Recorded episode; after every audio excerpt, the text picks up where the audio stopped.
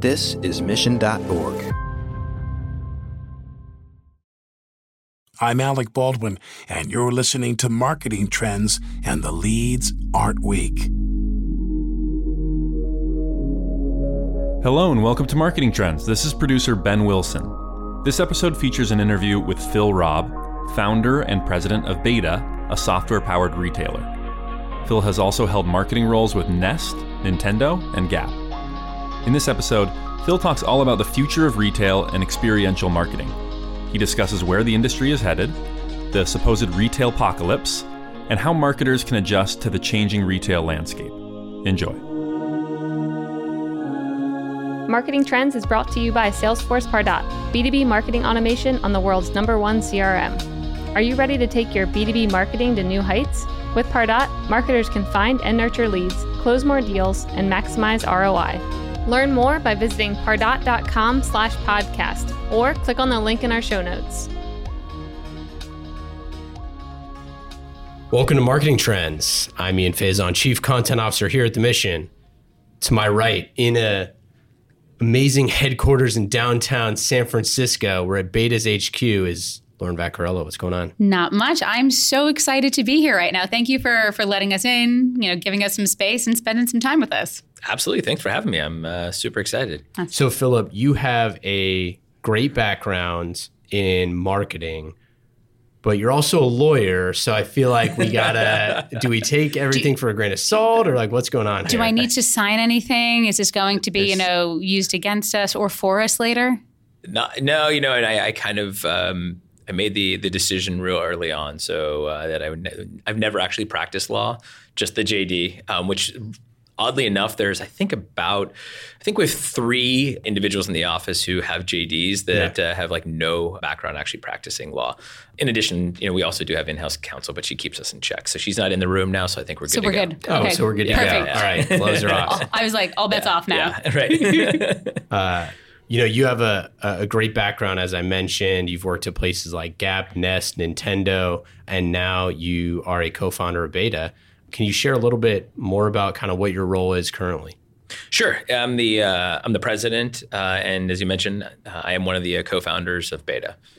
And then you recently, as in like very recently or pretty recently, shifted from CMO to president. What was that like? I'd say for the about the first two years, uh, operated in the kind of the CMO capacity, and you know, but I mean, in a startup, to be honest with you, I mean, you're wearing so many different hats. Um, it would really kind of shift almost you know weekly as to the types of things. It was you know kind of all hands on deck, and you know whatever was needed, you know, different people would jump in. But you know, at first, it really focused on the the store experience, you know, designing and building out our stores the kind of what the customer and the partner experience look like, um, and then ultimately, you know, going out and building a lot of the the PR and awareness for for the brand. And then uh, it was a little over a year ago, probably also, now almost about a year and a half ago, actually shifted over into uh, the president role where I oversee all of the day to day operations of the business. And so, share some of the scale of what you've built at b8ta. And by the way, for our listeners, uh, if you want to follow along, you just go to b8ta.com. That is correct. And that's actually there's a there's a whole story behind that, yeah, but, but that's for yeah. the lawyers actually, but it's Oh yeah, that's for lawyers. Um, yeah, but so what's how many people are are visiting? What's what's this retail as a service? Like how is this kind of a new category that that you all are creating? Yeah. Yeah, you know, if you go back about four years ago, uh, when we started the business in in early 2015, we really had this. Myself and my co-founders, we were at Nest previously together, and you know, at our time at Nest, I think we recognized that whether you take a brand that was you know, had the stature of, of Nest or ultimately being you know after the the Google acquisition, where you know we had the opportunity to go out and build a lot of you know brand awareness we were looking at retail and the platform of our retail partners as a way to kind of really grow our business. We were finding through a lot of the data, the research that we did, that ultimately people were engaging with our brand at retail, regardless of how much PR you did. That would kind of the PR would get you the the, the nice B two B kind of headlines friends and all Totally. your all the friends in mm-hmm. you know in, in the bubble that we live in would kind of be like, oh, that's amazing. But at the end of the day, you know, as you're trying to kind of grow this mass consumer brand, you know, somebody you know outside of the context of you know that that reads TechCrunch or any other blog or or post like that really didn't have the insight, I think, into you know what Nest was doing. But when the minute you put that on an end cap at like a Home Depot or a Lowe's, people understood and, and it was really about kind of talking about that value proposition. But the problem is that we recognize is that there were a lot of small hardware companies that didn't have the the marketing dollars or the clout of uh, a Nest, a Google to be able to go out and to do that. And so what we said was like, how do you start to kind of democratize that a little bit? How do you kind of make retail accessible? And then at the same time is the ability to capture data at retail was much different than it was years ago, right? And so we also said, how do you almost kind of think about reverse engineering the online world of the ability to capture, you know, uh, information to be able to do that in the physical world? And so finally, you know, we started to marry the two, and and that's kind of how the the whole idea really of b8ta was born. So, looking at this from a marketing perspective, I mean, it, I think it's so fascinating that you have brands like Google and Boosted and Quip and all these things that are that you're partnered with. Yeah. But how do you all make money? Because this is a, a different a different type of business model than I think a lot of folks that are listening might be familiar with. Yeah, absolutely. I mean, the traditional wholesale retail model is a manufacturer seeks out a retailer uh, for distribution or vice versa.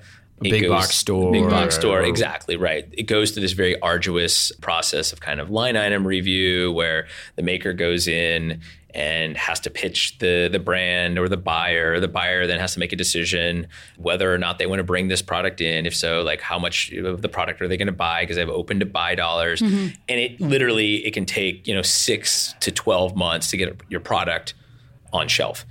And we said, gosh, that process is really painful. It's a real pain in the ass, honestly, right? And mm-hmm. so, like, how do you, as a maker, if you're, tr- I mean, you have a maker, you may have a run, you may have one product, right? And you may have a runway of like literally six months, like, Yeah. you know, and you may run out of money at some point in time. How do you get your product to market faster? And what so we said was like one, we wanted to create a platform where it was almost like a marketplace, right? Like if I've got a product, I submit it, and I can be, you know, having my product in a b8ta store. You know, early days we onboarded a product. I'm not kidding you, in four hours. Wow. Their Oh, wow. office is their office literally was like a block down the street from our uh, store in Palo Alto. They they got on, they signed our, uh, you know, signed the agreement online, and literally somebody came over with a box of the inventory, and we were selling. Now, I mean, things take a little bit longer now, um, just because we do have more defined processes in place. And not But- everyone's up the street. and not everyone's up the street. But the idea is that we brands subscribe to space and services within our stores. So we don't make any money off of the the sale of the good. For us, it's more about we envision that the retail is becoming much more of an advertising and a media model than it is actually a physical channel uh, for sales. Because very often a consumer comes in, they see a product, especially within consumer electronics or something that's a considered purchase, you may say, all right, well, I want to go home and do my research. I want to find out if I can find the, the, the item at a cheaper cost. I want to talk, you know, to my my spouse, my partner, significant other to say like, is this something real that we really want? Do we want to spend, you know, spend this money? But you may not go back to that same place that you saw the item. You are going to then, you know, maybe go online, which we've seen is the, you know, the growing Totally. um, Yeah. uh, push towards e-commerce. But we recognize that physical retail still plays a very important part in the decision making process for consumers. Um, they want to engage, they want to touch, feel, and, and have that tactile experience. And so we said, well, how do you start to monetize that differently? And so brands subscribe to space and services within our stores versus uh, a wholesale model. The way that it's different is that it's on consignment and a brand. So you can still actually physically purchase the product in our stores. We just don't actually make any of the money. We remit all of the, the sale back to the maker. And it's this really interesting sort of physical representation of the digital world because customers and consumers want to shop, they want to browse, they want to understand something, but Yeah. you're presenting them with an environment where they're not forced to buy, they can do this. One thing I'd love your your perspective on is at so many large retailers right now that have an online presence and a physical store.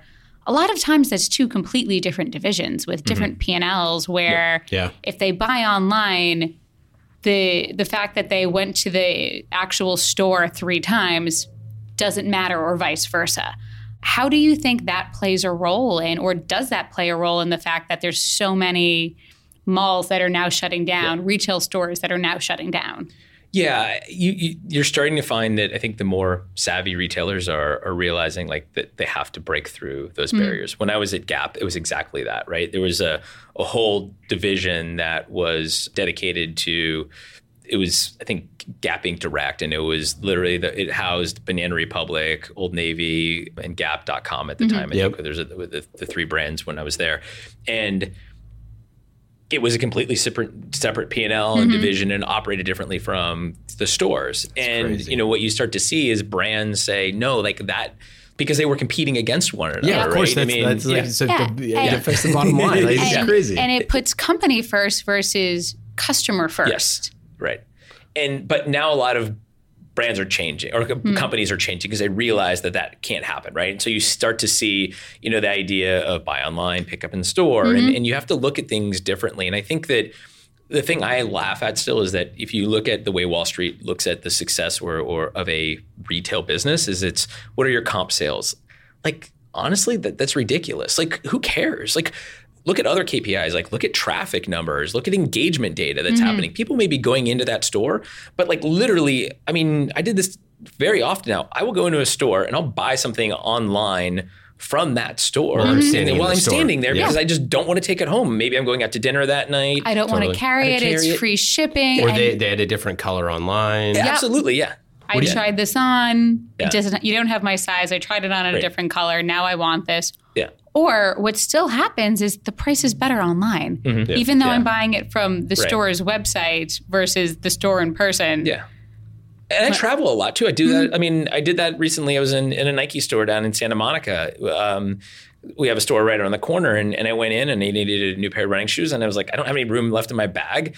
I out there and you know, had had the product shipped because you know that's a company who's smart in the way that they think about. Like mm-hmm. they can totally. do that, they can execute it. They'll ship it to you for free because you're in the store, and they, I mean, they're thinking about how understanding that it's it's one we are one whole kind of entity, and we yep. need to be thinking about that in that that way versus other brands that are still very siloed. So I want to get back to something really quick. When you said by what was it comp sales? Mm-hmm. Can you explain that to the listeners? Yes, sure. I mean the the way that a publicly traded retail company is viewed is that if they have, let's say they have 500 stores, and of those 500 stores, the street will go out and say, well, you know, last year you did 100 million dollars in sales. This year they did, you know, 102 million dollars in sales, right? The stores that have been open for a year, so you're seeing a two percent lift. Well, but the problem is, is their online business actually may have grown by, you know, their their total sales may have been you know, 150 million dollars because 50 percent of their sales are coming from online. Like you should be looking at that whole number and what the growth is, rather than the performance of one of those stores, because they could be seeing a lot of traffic, and and those stores may be doing extremely well. Mm-hmm. Um, from an awareness standpoint and really paying dividends back to the brand from a marketing perspective. I'm going to kind of start riffing here off this, but it's like, you know, I was, there's a, a quote, I think it was by Jen Rubio, who's one of the co founders of a company called Away. And she said, Our stores are essentially billboards yeah. for us, right? I mean, that's the way they view them. They're, they're profitable billboards for mm-hmm. us. And that's, you know, that's what retail is and it's becoming. Uh, and I mean, I love, I love that way of thinking about it because stores are where you physically get to go and look and touch and maybe explore a little bit more but that's not your your only vehicle and if right. you're just looking at it as how many sales do I get in this store? Okay, now this doesn't make sense. I'm shutting down the store. How short sighted are retailers being by doing that? Because now you lose that entire basically advertising channel. Yep, completely. Yeah, I mean, we I, I recently bought couches from uh, from Ashley Furniture. Mm-hmm. Shout out to Ashley. Uh, not a sponsor, but hey, if yeah. you guys you know hit us up, want to send us free couches? hey, we'll we'll talk about some couches. But uh, yeah, the, the the discount that I got, like I was in the store that I got while I was in the store had like basically like an expiration of mm-hmm. of whatever it was. And when I went home, I was like outside of the search radius for that particular store mm-hmm. Or or whatever the thing was. But basically it was like okay, I walked around, I looked at every single couch in the yeah. entire store. I found the ones that I sat on them. Know, me and my girlfriend sat on them, and then we got up and we are like, okay, like took a photo of the thing, went home and like mm-hmm. ordered them online. And it was like that same discount, which ended up carrying over somehow. But it's like, that's how people like the fun part is being in the store. The thing that gives you the dopamine rush that like is exciting about shopping mm-hmm. is like going out and looking at stuff IRL, right? Totally. It's I think Tesla gets this so well right now Yeah. because Tesla has also looked at how do you build an entire online buying experience for a car and not for a cheap car and Right. has in a lot of ways is trying to change the model on how Yeah. you buy cars and you can go to a Tesla dealership drive around figure this out and get to experience the car but you can also do all the customizations online. And I have, this is going to be such a San Francisco thing to say. And I apologize to everybody when I say this. I have a friend who bought their entire, who bought their Tesla online from their couch in 20 Yeah. minutes and said, I want this, this, this, and this. Right, and right, here's my yeah. Mm-hmm. customization.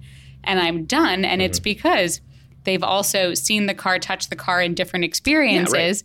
And their Uh, showrooms are packed. And their showrooms By the are way. packed, Always. and it's like I know what I want. This is this is fundamentally what I want, and having experienced that brand and using the to your point the actual physical location more of as a 3D billboard. That's exactly what it is. It's you, you. You still crave these tactile experiences. Yes. You want to go out there, but it's almost like too the the idea of like you know when you go home and there's a box at your front door, Hmm. or when you get home and there's multiple boxes. It's like every day, like it's that kid in you. It's like Christmas I all get over presents. again. Yeah, I mean you're basically sending yourself presents, right? And you know, it's like when I was a kid getting a piece of mail, right? I mean, my parents would get always get the mail, but like, oh, if I got one, so it's like it's that same philosophy. I think around you know that with online and, and there's that convenience factor, but at the same time, it is a pain in the ass and it's a hassle, right? If we have to deal, if you don't know what that looks like and, and things like that. So, So you've written about brick and mortar isn't dying, it's changing, or you've mm-hmm. talked about this Right. at length. I think that it's a similar thing that we see in like digital publishing and new media and this sort of stuff is like the business model is a lot of times the problem, not the actual content, right? Right. Like the products that a lot of these companies are like have are great. Like you see, take something like Toys R Us, right? Mm-hmm. Kids loved all the toys in Toys R Us, right? Yeah. But the the business model ended up not being the thing that that made sense. How do you see the business model of brick and mortar changing into this hybrid kind of world? Uh, you're absolutely right. First of all, it's, I mean, there was this whole notion of this you know, retail, this apocalypse. Oh, you know, the, the world's coming to an end. and There's no retail. Like, no, that's absolutely not the case, right? Totally. I mean, and are there categories where things are shifting to be more online based, like around commodities?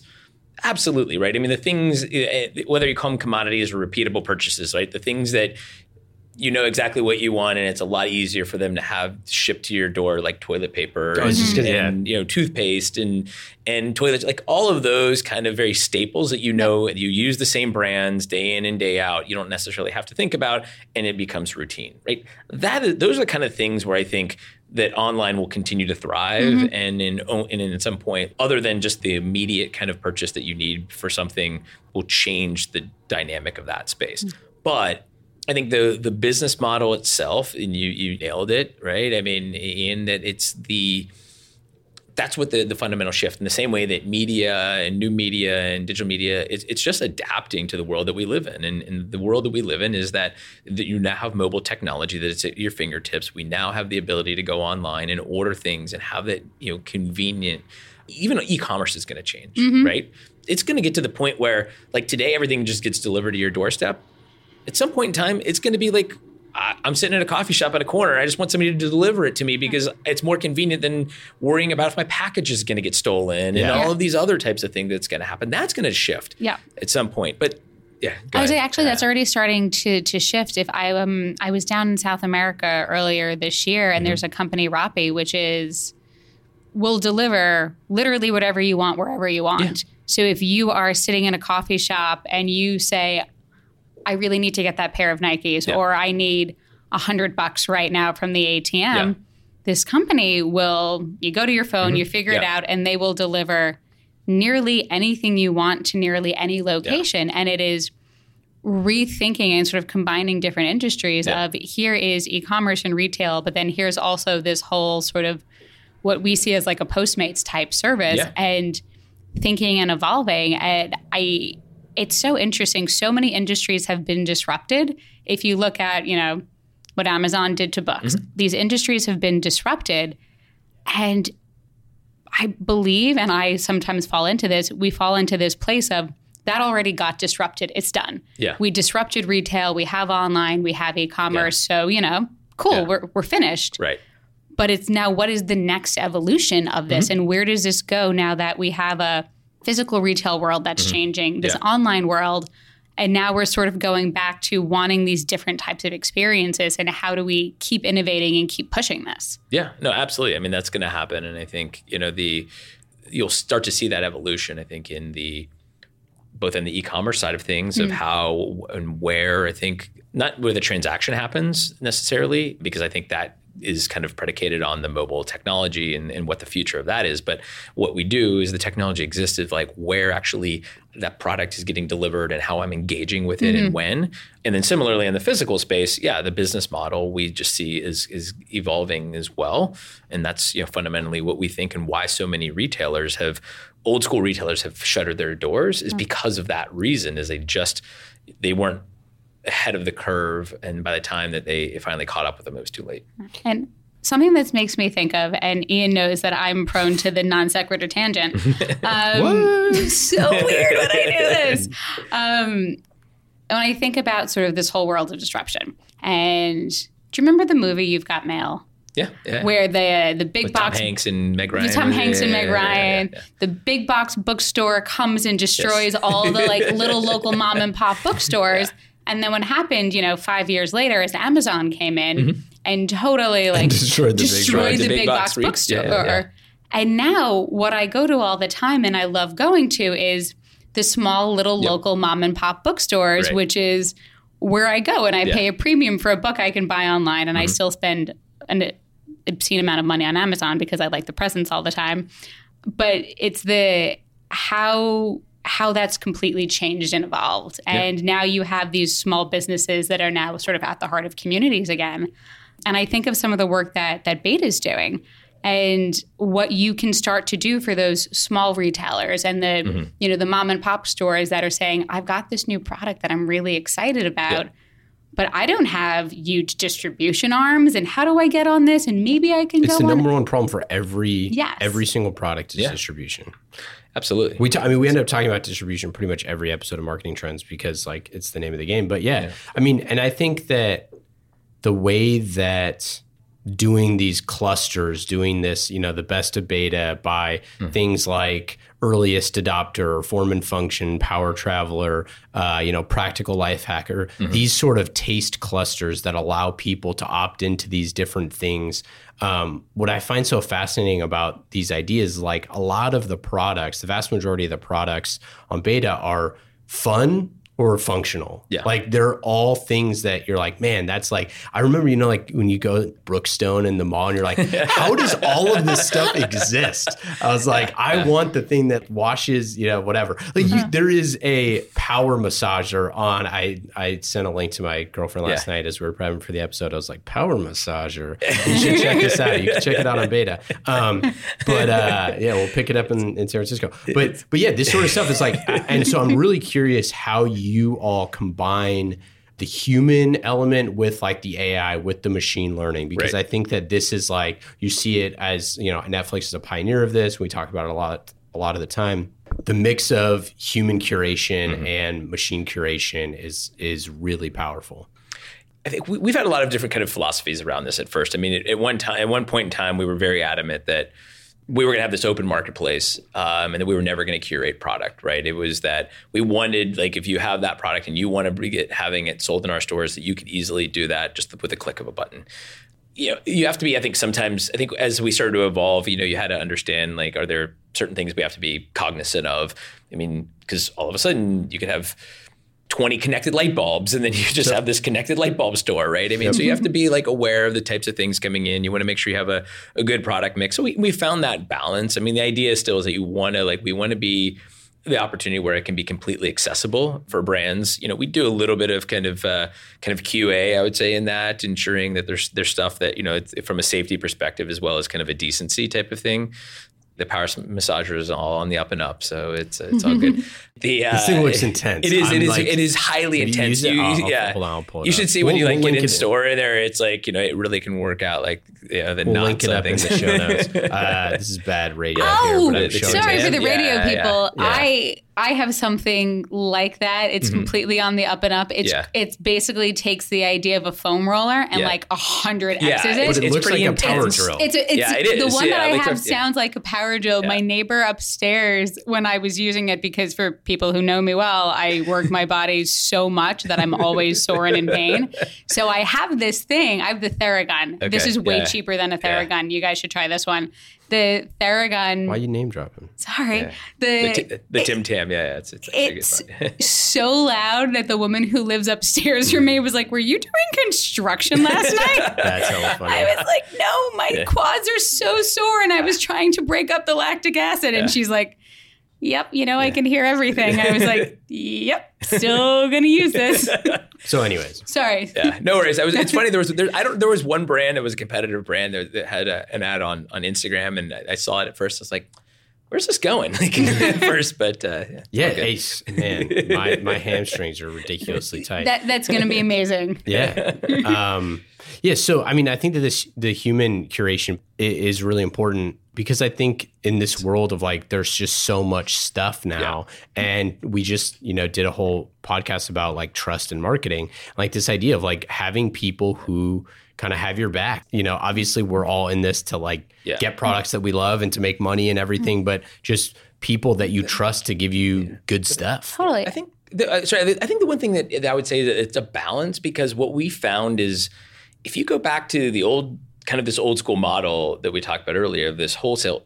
If it's up to a buyer though to decide mm-hmm. whether they like it or not, or whether it's going to sell or not, mm-hmm. then what ends up happening is that they're only bringing in products they think are going to necessarily be a home run, and Yeah. they're not going to take a risk on something. So Totally. for for us, what we've said is this idea of curation. It's a balance to say like, well, our model also allows us to take risks, right? We've mm-hmm. brought in a lot of products that we were all kind of internally like, yeah, I don't know. I'm not really sure about that mm-hmm. one. And it ends up being, you know, our best seller, right? Because again, the idea is with b8ta, it's around discovery. Come in, learn about it, see it, check it out, get your hands on it. And if you don't like it, the data is going to tell us really quickly, mm-hmm. not sa- just sales data, but like data of in- interaction, engagement data. Are people trying it? Are people like giving this visceral reaction when they try something? And then we're going to be like, you know what? No, this is- just isn't working. It's time to move on.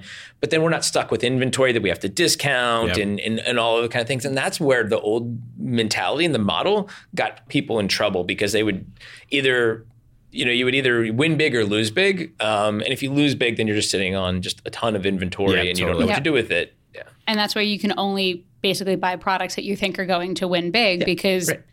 otherwise you're stuck with all this inventory. And what I love that that you're doing is you're putting these products in a store, you're seeing how people react to it. Is this interesting? Are people using it? Are they trying it?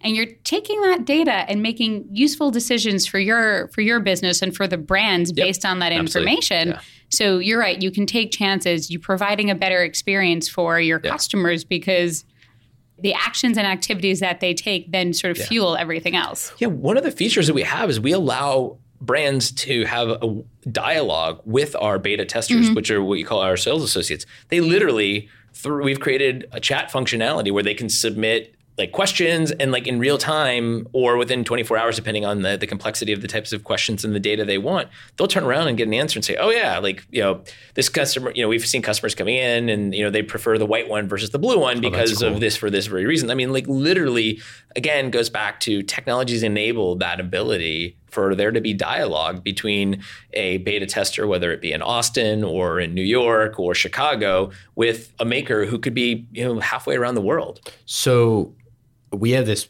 thing that we talk a lot about on, on marketing trends about like kind of this like what's old is new sort of thing of like you follow trends of like how people behaved Yeah. back in the day and those things end up reemerging as super Mm-hmm. successful things.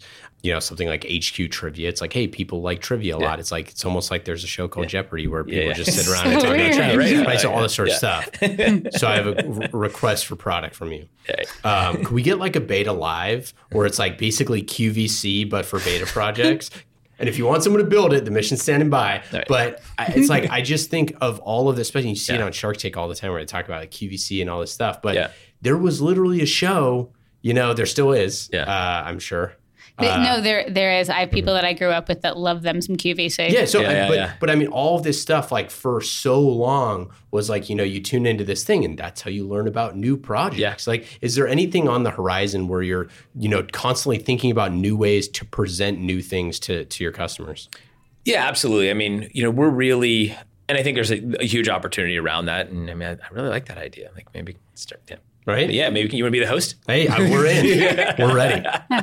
We, I mean, Chad, Chad would be our CEO. Chad would do backflips. He's Yeah. like, he's like riding around on boosted boards and doing Yeah. all sorts of stuff. He, we, we own, no joke, we own. He does this stuff already. Like he'll buy, like we have like three drones in our company. We have like all this stuff because he's always he like is like the ultimate earliest Yeah, yeah, adopter right, guy right. and is just constantly buying stuff. We've had three different massage chairs in our Yeah, office. nice. We got rid of the massage chair. I Uh, noticed. massage- It's yeah, disappointing. gone. No, Right, it's, yeah. it's like he, he keeps it moving uh, if he doesn't like it. But Right. Yeah, no, yeah, we're, I, I just think that stuff is so interesting. Yeah, absolutely. I mean, we do we do a couple things. We've got uh, this one thing called Founder Series, where we'll bring in founders from a lot of you know the different companies, and we'll host them in different stores, and, and we will stream that live, and we talk about the products that the company has, and you know, really get kind of an understanding of of the founder and their thinking behind you know and the philosophy behind the brand.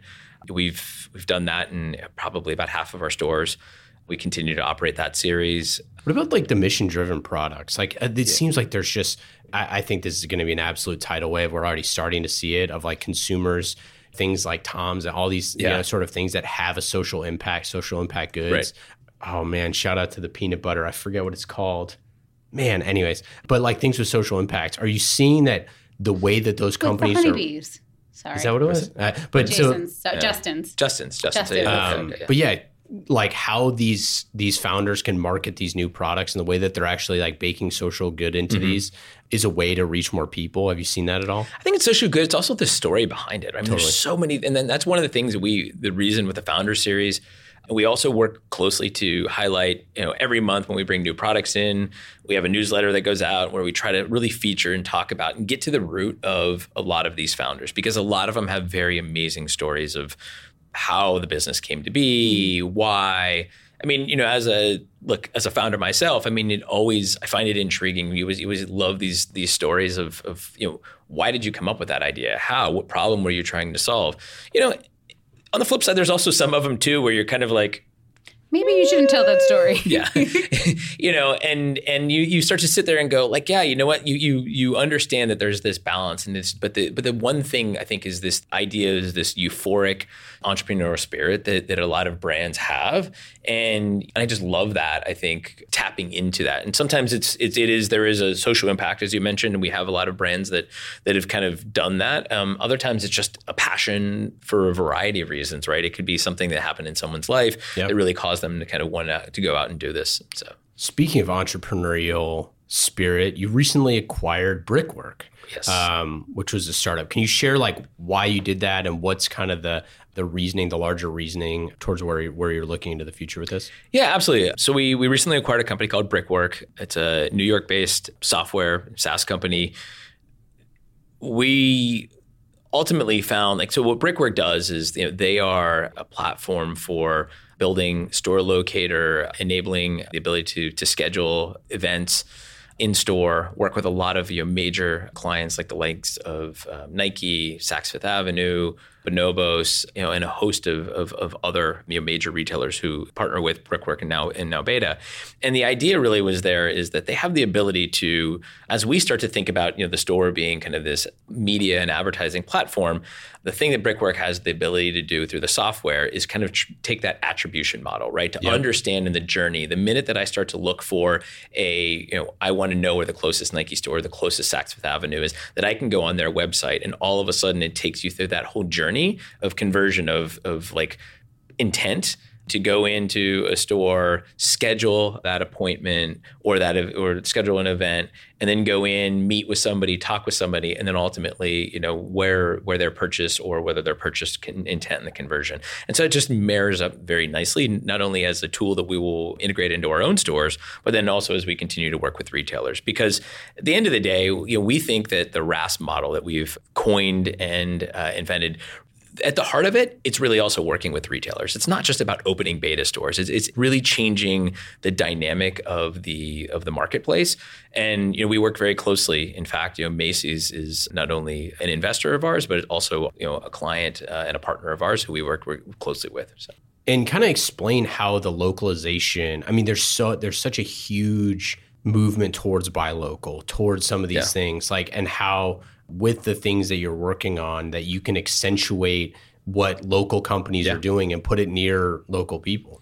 Yeah, absolutely. I think one of the, the really unique things that our platform enables and, and uh, on the software side of things, in addition to our own stores, is it's twofold. It's one, if you look at our own stores, we do actually have each one of our stores, because it's of different size, has different products, right? And, and so we really try to tailor, you know, the products, you know, maybe to a different marketplace or brands that say, I really want to be focusing on, you know, the Texas market, or I mm-hmm. want to be focusing in on on New York right now. So we see that. At the same time, we've also the the platform itself with Macy's, we've partnered with we're building kind of the back end system for their market at Macy's.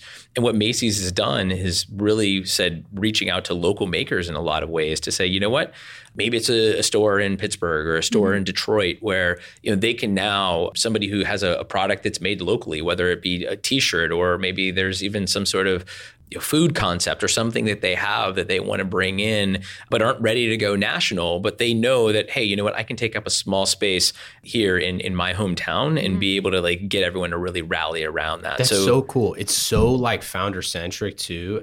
That is the ultimate you know hey mom i made it. I'm in i'm in the I'm, in Macy's. I'm in Macy's right right? yeah. But that's it's like being able to add that type of value to people. And like and that's what's so exciting I think about b8ta and this idea of centralized but decentralized ability to like put stores in lots of different places and kind of reimagining what is a store. If a store is a place where people go to find cool things then how can we reimagine those spaces to put cool things? Like it's just a very founder and product centric thing that you can deliver. It's a it's a cool way of doing things. Yeah i agree. Thank you so switching into your kind of founder story and yeah. your background a little bit. What's your favorite Nintendo game?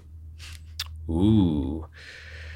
Uh, I think of all time, I have to go really old school. It's going to probably be a toss up between either uh, Tecmo Bowl or uh, Mike Tyson's Punch Out. But oh. I'm, I'm, probably going to go Mike Tyson's Punch Out. Love me some Punch I, Out. I used to play that game with yeah. my brother. Yeah. but uh, the Nintendo was in my brother's room, not my room. Ah, okay. So I would pick up the controller and go, wait, hang on, wait, wait, wait. How do I, which button? And then he would knock me out. Yeah. And then I'd lose. and then I wouldn't be allowed to play anymore because whoever won is the one who got to play. Yeah, yeah right. Yeah. And this is me just complaining that my brother never let me play video yeah. games. so we have a guest question coming at you from Rebecca. Have you ever played A Boy and His Blob. I had never heard. I I used to own 140 yeah. Nintendo games back in the day. I had never heard of this I've game. I've never heard of that and game. she was like, "This is my girlfriend." Okay. She, uh, she was like, "She's like, you like if you worked at Nintendo, you have to ask if he's heard of this." I'm like, "I have literally never heard of this game." So I watched it last yeah. night. Okay. We're watching like YouTube videos yeah. of this, and I'm like, "I have never heard of this game." Which would um, for NES? For NES. Isn't that crazy? Yeah.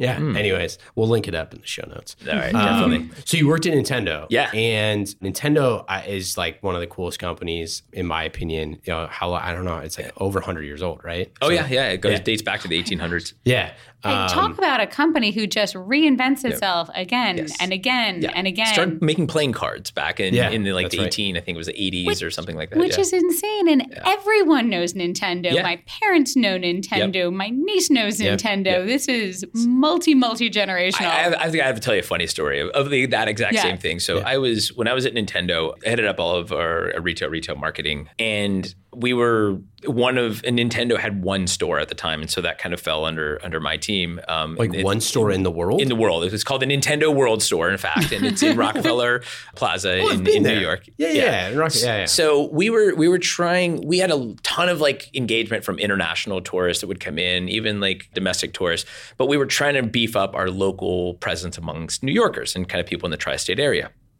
So I get introduced to this guy who ran promotions or sponsorships for the New York Mets.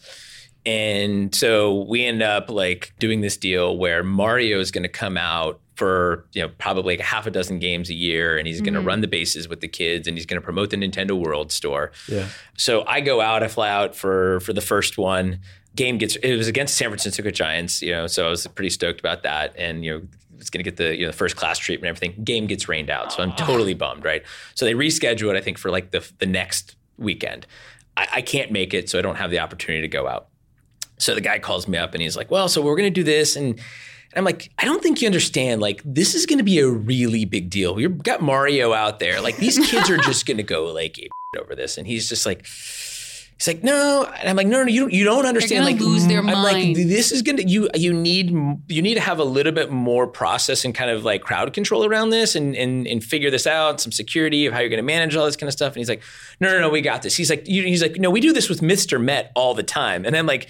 And this guy does it, you know, and I was like, Mr. Met? Like, seriously? Like, you know what? I Not- mean, not Mario. Yeah, right. Not Mario. So Monday morning, I get a phone call from him. I mean, I was like, how'd it go? And he's like, well, it went really it was awesome there were so many kids out there he's but like, you told me he's like you were so right he's like we were inundated he's like there were 200 kids swarming him like we had no like you know like Oh, no guardrails around this thing It was mario's like just getting chaos. tackled right it's just yeah he's like never seen anything like it i was like so Mr. Met really didn't that get that. He's like, no, no. And he's like, you're so right. It was just, you know, and you realize the power of that brand, you know, and I think mm-hmm. sometimes if you just don't understand it, you know, if you're not in it, yeah, it was, it was amazing. It's such an we- awesome experience. That's a great story. And we talk about all the time about how important marketing, making it remarkable is. Yeah. And when you think about stuff like that, you know, whether it's, you know, Mario, Super Mario 3, um, Mario Kart. Mario Kart, any of that stuff. That is like the favorite moment of Yeah. so many people's entire childhood is like playing that with their friends and all that sort of stuff. I, I was love at- Mario Brothers. I was I was in LAX one time and I went in like I had, had a rental car. I went out, got in the car. For some reason, said like I, I don't want this car. It was car had quite a bit of bo in it, and I was like, all right, I got to go back. So I go back into the rental office and I said to the woman, I'm like, can I get a, a new car? And she's like, yeah, yeah. yeah. So she's going through my profile. And she's like. You work for Nintendo? She's like, the Wii Fit changed my life. She goes, take any car on the lot you want. and I'm like, okay. She's like, here you go. And she like literally hands me the keys to a Mercedes with like eight miles on it and like charges me $30 for the day. And I'm like, ah, I'm like, I thought you were going to say that Toad picked you up or something. yeah, that would, have like, been, that would have been pretty amazing, right? In, in a Mario Kart, right? yeah. In a promotion with GameStop, we created a, a life-size Mario Kart that No we ended up, yeah, that ended up like the sweepstakes to like a real life customer who ended up getting it. I think it was a guy like in Tennessee that won it. I mean, the video and the content from that was just like epic. Bracelet. That's so great.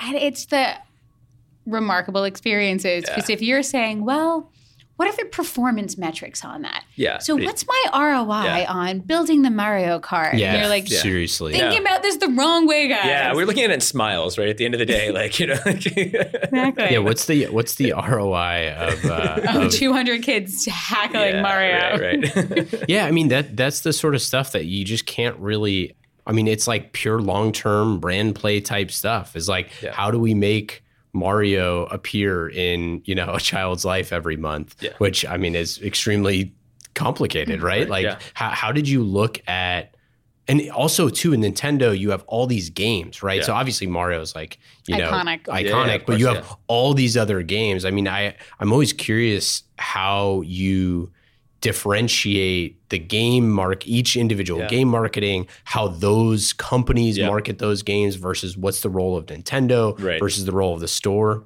Yeah, I mean, ultimately, you, like you said, you're writing. I mean, we, if you kind of broke it down, you had the hardware piece, right? I mean, in, in, in Nintendo, you have two pieces. You have the console. Today, you've got the Switch. Uh, you know, back when I was there, it was the Wii, and, then you had the the handheld with the DS. And so we wanted to make sure that you were selling the hardware and understanding all the features and attributes. But we always said that software sold hardware. At the end of the day, you had to have a, a really strong library and content of of games people wanted to play, right? And we had amazing franchises, whether it was Mario or Donkey Kong or Zelda, Yep. that you know people you know, knew about. And then you have kind of like these more niche type of things, that you, you know, games that you would have that maybe you know that would come out, but you had, and so you just you would market them differently, right? I mean, your budget to go out and, and launch a big Mario title was going to be vastly different than different than it would be like you know Kid Icarus, right, or something Yeah. really kind of more of that niche type of title. Same thing, like you would go out and launch a Pokemon title, right? I mean, Yep. you know, you knew like the, you knew the market potential.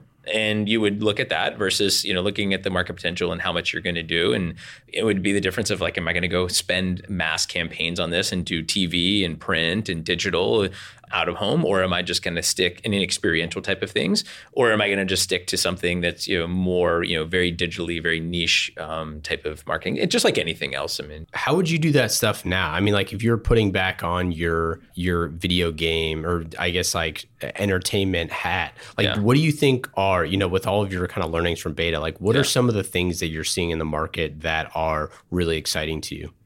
Yeah, I mean, it, the thing is, it's, gosh, it's crazy because the market is is changing, but at the same time, you're also seeing now this gravitation towards online and search is becoming so expensive in certain categories. Totally. You know, Oh, yeah. especially you know, you look at categories like mattresses, right? I mean, how many oh mattress Oh my companies are there, right? goodness, So. I would imagine, like, if you if I tried today go out and try to buy like AdWords against mattress, it's pretty high, mm-hmm. right? versus now you see these companies saying like oh great we're going to spend because these traditional media like out of home and print and radio has gotten the cost have dropped because all of a sudden you know they had to be competitive and online costs are starting to go up and especially for certain in certain categories.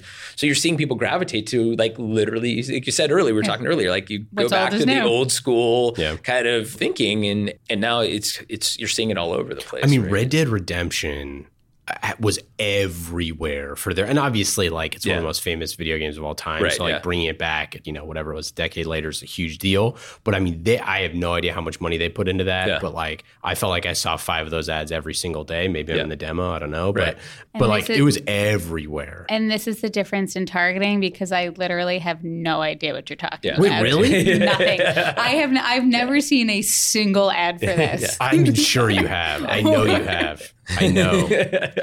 Clearly, my brother not letting me play video games as a child has Yeah. put me in a different target audience. Right, right. okay, well, so f- for the audience listening that is similar to Lauren, so Red Dead Redemption was like is widely considered like one of the most popular video games of all time, and they just came out with number two, which is now also like critically acclaimed, like one of the most popular video games, and it's like set in the Wild West, and um, I got nothing. Yeah. Anyways, so it's just it was ridiculously popular. So the question, like, that would be interesting for this group of for both of you is when something is that popular, what is the role in marketing, right? Like all the people who are going to buy Red Dead, right, are going to buy it. So, what is this other slice of people who are on the fence where it's like, how many impressions is it for everyone? Because there's so much word of mouth, there's so much influencer stuff, there's so much all this. Yeah, I mean, it's, it's that core. I mean, like you said, there's the core group that you know, like knows it's coming out, right? Because they're reading the blogs. They're, you know, everyone, all their buddies are in chat rooms and, and stuff, and on, you know, and even probably other, probably even chatting live on while you're playing another game. Oh, and know, it's on Twitch exactly, yeah, constantly. exactly, I mean, it's like, Exa- yeah, so right. So these, totally. this, that, you know, that audience, right? You're not going to go spend necessarily money other than like making sure everyone, just reminding people of the exact day it's going to be because you want that line outside of the GameStop, Yeah, right? yeah. Or Yep. um, or everyone, you know, kind of getting their pre-orders on Amazon. So that's, I think, one really big component. But then at the same time, there's also this. What about the people on the fence, right? Hey, Totally. I've, you know, I've got 50 bucks that I'm going to spend on a game what am I going to spend it on, right? You know, maybe I'm interested, maybe I'm interested in something new, but I'm not like hardcore gamer. So there still is, I think, a huge way to grow a franchise um, and get people, or even gifting, right? I mean, that's another thing, right? Where Yeah. especially and or younger audiences, they start to kind of come up. So I, I still think that you know, obviously, marketing plays a role, but you know, you you have to figure out what is it you're trying to kind of accomplish with that. All right, let's do some just general marketing stuff. Do you have a favorite campaign you've ever done? Oh, that was my question. Hmm. Too slow. Ooh, favorite campaign that I've ever done. I'd say probably if I had to go back, I mean, the Mario Kart campaign on the Wii back, I think it was like probably like 2008. I mean, we had so much fun with that thing. It was just, I mean, you can imagine, right? I mean, not all the ideas came to life, but I mean, we were just, we wanted to go and like take over, turn like shopping carts into like in all of like the retail stores into like race cars and building Mario Karts and, and just everything. I mean, it just, you know, and even, I'll never forget the commercial, the TV spot that we did for that was a, uh, like used car salesman. It was the mm-hmm. name. I think his name was Cowboy Jed. And I mm-hmm. remember like the Japanese executive teams, like you know, see this like, and they're just kind of like, I don't get it at all, mm-hmm. right? I mean, it's just not, you know, and I mean, it was kind of like it almost got like cut, right, just because of the. You're thing. like, no, trust me. Yeah, and I mean, is- and every, and I mean, everyone got a laugh. It was, it was, it was a great, but overall, it was just a, an amazing, I think, campaign. Just because we had so much fun with it. I mean, Did you run? I can't remember if it was an actual campaign or if it was just viral of the people throwing their Wii controller through their TVs. Was that an actual campaign or was that just no, like that was we. That was strictly verboten. Like you know, I think the attorneys That would not have allowed that. That was, but that was the cool thing. There were so was many viral campaigns that created from from that because it, it at the time Wii was so ingrained in pop culture that there were so many different things that people were were doing, and you just kind of let people run with it, right? I mean, and that's where it was. Sometimes the beauty of marketing is that you know it's that individually like driven content that we didn't stop. We just let people kind of have their own kind of say with it. And there's definitely something for all marketers to be kind of learn from that is Yeah. especially if we start to give people these exceptional experiences and these really remarkable campaigns Yeah. That it starts to give them more permission to say this is how I'm using the product and it's kind of fun and it's kind of funny and I'm going to be public about this Yeah. and the brand isn't going to squash me or make this feel bad they're actually going to really encourage this Yeah, right. And I think a lot of brands have started to, you know, great brands and great marketers have started to figure that out, right? To say like, no, just let, your customers be themselves Yeah, absolutely. Right. There was, a, I think there was, there was a book that was written years ago called Brand Hijack, Mm-hmm. where literally it talked about that, talked about brands that originally the intent, like Red Bull was a perfect example Mm-hmm. of a brand that did not start out as an energy drink. I mean, it literally started out in the clubs of Munich, of Germany and Austria, right, where they were using it to like help people like get jazz and stay up, and bartenders were the ones who were like promoting this product. Yeah. Like they were talking about Doc Martens of being another one, right? It's an orthopedic shoe, you know, like that that all of a sudden took on pop culture in the '80s of in, in the UK, where you know, with like, like the punk scene and stuff like that. Like it's, you know, if those brands tried to stop that, like they wouldn't be who they are today, right? Absolutely. And it's the and it's funny you said that about Doc Martens because when you hear the name, you're Yeah. oh, Doc. I, Yeah. It could be orthopedic, Yeah. but I immediately associate it with like being a punk rocker and right. gotta get Yeah. my Doc Martens. do you have a worse campaign you've and it doesn't you can you can oh, there's plenty of those. I mean, too. I mean, you can anonymize to maintain innocence. Yeah. No, I, I, I'm I'm trying to think offhand. I think like I, I think the attributes of bad campaigns are the ones where you could like really over you overthink them, right? Mm-hmm. And you use so much data and insights to try to get something that it is so it becomes watered down from the initial thing. Everyone feels like that they have to have their input and just you know as it goes through at every level like i think the the challenges especially when i was in, in more junior roles of like not having the voice to be able to like help stop that or to be mm-hmm. able to do that because as it goes up things would just chip away because well the data didn't say this or didn't do that and, and you just and you know and that happens quite often It's the And- Kendall Jenner Pepsi commercial. It's Yeah. like Yes. everybody Right. weighed in and they're like, we're going to make something that promotes equality. And it's Yeah. like, you're going to make something that 50 executives decided was a good idea. that they thought was equality right and, Yeah. and what ends up happening is that it becomes you lose the authenticity of it yep. you lose just I think the the core the the heart and soul of I think the origination of the of the campaign. And it's not to say that you shouldn't go through and have creative reviews and making sure that there's certain things that, that get placed on that, but and so I, you know, I, honestly, I could pinpoint qu- quite a few times where that's happened. I think, and I think, regardless of whether you're in a se- more senior capacity as a marketer, I think you need to make sure that you give the teams the autonomy to be able to let campaigns breathe and to truly be at the essence of it. And similarly, I think you know, you know, when you're in more junior roles, be able to have that voice and, and to, to fight for for those things you believe in. Ready for the lightning round? Yes. The right. part Pardot lightning round. Pardot pop quiz. Pardot lightning round. Quick and easy. All right. Just like B2B marketing with Pardot. These are quick and easy questions. Okay. We didn't share them with you. All you have no idea what's coming. Okay. Can I you do the first one? Yeah, go ahead. Okay. All right. What's the favorite book you've read recently? Um, I'm currently reading a book called The Billion Dollar Whale with this Jho Low, um, who basically was the said he, he ran the Malaysian sovereign wealth fund, and like this guy was like throwing the most epic parties like ever.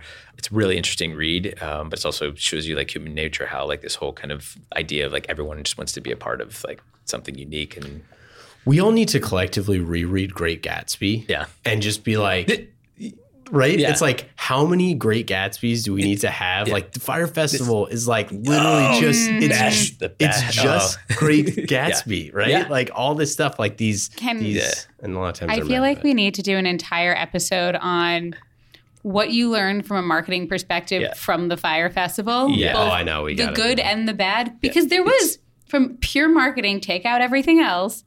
There was good Well, the, marketing. the video was epic, right? I mean, no, it was the best, right? I mean, and um, oh yeah, there's definitely good and bad, but I mean, yeah, the You bad had me is- at Ja the Rule. bad, the bad was so bad. that conference call. was So, best. so we, uh, my my old roommate in college used to doesn't is not a fan of Ja Rule, and uh, when I pull like an all nighter at uh, and this is at West Point, so it's like not even allowed to do that, but uh, so we like pull an all nighter, me and my other roommate. And we'd wake up our roommate by, uh, we called it Ja in the morning. So we played Ja Rule, uh, and he would be so mad. Oh, it was great. Um, but gosh, lightning round. All right, lightning. More lightning. All right. Uh, what's the favorite show you've been watching? I don't watch a ton of shows or TV right now. I'm, I'm looking forward to uh, Billions coming back on. Uh, I think that airs, uh, I think, in a couple weeks. I feel like something there's that. a theme here. yeah, maybe. What uh, what app are you using on your phone that's the most fun? This is going to sound boring and corporate, but I tell you right now, I think one of the things we've integrated Slack so much into, I think, our company um, and the Us too. culture that, that is so much fun because everyone just shares, you know, the amount of gifts and and just the things that people share on there. And you know, I think we've, you know, too have allow for a lot of leniency too. I think so as a relatively small company that it's just you still have a lot of fun with it and, and people just are very playful and, and this whole cool idea that we've literally even a company that has 15 stores spread throughout the, the US and and all in two different offices that everyone just connects with one another and knows like we literally everyone knows one another even though they've never physically met one mm-hmm. another just because of like Slack and and the fun nature of it. So you get to be yourself. Yeah, the, the bot stuff is so fun. So our head of growth, Dylan, who's awesome and a wizard, he wrote a bot called Toasty Bot, which Mm-hmm. is the name of uh, our mascot and uh, Chad and 70s dog. And Toasty Bot pings me every time we have a lead. Okay. And so it's like Toasty Bot's like rough, rough. We have a lead, and it's like all this like it's really silly. But anyways, Um, what's the worst advice you've ever had? uh, that there's no such thing as a stupid question. Because there are. hopefully not too many from today. And you're like, actually, I will walk you through the last 17 stupid questions. Um, do you have a favorite ad that you've seen recently that you were envious of? Fyre Festival. Yeah, there we go. um, yeah, it's. I think the most ones are probably again. I don't watch a ton of TV, so it's like, but I did go through and, and watched all the ads, you know, from the Super Bowl. I'm trying to think if there's anything you know, that was even memorable for me that was coming out of that. But uh, um, Apparently not. yeah, I No. know, I don't know. There's nothing that's really sticking in my head right now. That's just like if something comes back in, I'll I'll let you know. Final question. What thing are you most excited about for the future of marketing? I think it, and again, it goes back to like this whole thing is what what's old is new, right? Is that the the essence of I, used to like always laugh when people like, oh, word of mouth marketing. I'm like, that's that's what marketing is. Like that's Yeah. how it's a, like it was really one person from one village would tell somebody else that they saw something, and then you would you buy this thing.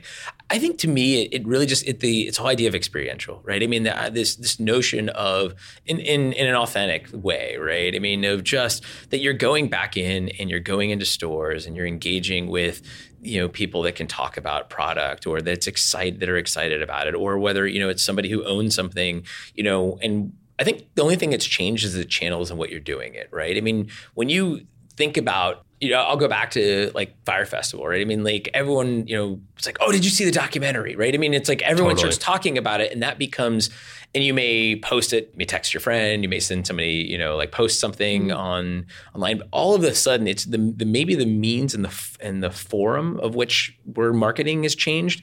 But literally, at the end of the day, it literally comes down to I think that just unbridled excitement that people have for things, and then the authenticity you talk about. You know, it's a product that you want people to to experience. How you talk about it. That's what to me like. I find is so exciting, and I feel like we're starting to get back, to, I think, to kind of the core roots of that. Last, last question. Last, lastly, What is your advice for first time CMO? I think it goes back to kind of what I was saying earlier in the sense as you have to, I think you have to trust the team. You know, when you, you have, I think this is for any leader, like when you, if you're coming up and, and, you know, you go from being an individual contributor to leading teams, you know, you have, you have to let go. Right, you have to let go of control at some point in time, and you need to trust the people who you've empowered to make decisions, to you know that are talented, that are brought on the team, to allow them to do the things that they do extremely well. It's not to say that you can't have touch points and that you shouldn't be you know talking with people along the way and, and, and providing guidance and being a mentor, but you have to ultimately just you can't do it all yourself. I mean, it's just literally impossible, and you just need to be able to trust you know the teams and, and the people around you. Love it. Thanks so much for hanging out today and letting us uh, hang out at uh, at the HQ. Yeah, awesome. Thanks for listening to this episode of Marketing Trends. Marketing Trends is brought to you by Salesforce Pardot. World class B2B marketers use Pardot to generate and nurture leads, close more deals, and maximize ROI at every stage of the sales cycle. Empower your marketing team to become revenue generating superheroes and let Pardot's data analysis keep an eye on the bottom line. Learn more by visiting pardot.com slash podcast or click on the link in our show notes. You have eight seconds to make a connection or risk a click away onto the next topic. The difference lies in your ability to deliver relevant experiences to your audience across devices and across channels. But delivering on a really great experience is impossible without the right people and the right technology. You've got the right people, but your technology choices will make or break someone's experience with your brand. At the center of gravity of your digital experience, Brightspot Content Management System can deliver relevant content, personalized experiences, and cross channel synergies to create unforgettable brand experiences. So you can be a bright spot in someone's day. Head over to brightspot.com forward slash marketing trends to find out right now. From global crisis to hunger relief efforts, the messages you deliver save lives, inform important decision making, and help keep communities safe and sound. The speed and scale of your content needs to be delivered faster and on a much larger scale. Brightspot Content Management System has supported some of the world's largest brands to communicate on a global scale. From Johnson & Johnson sharing critical information with their customers to helping Whole Foods tell their brand story to a global audience. Brightspot is designed to handle rapid iteration and personalized messages to those you care about most. Learn more at brightspot.com forward slash marketing trends.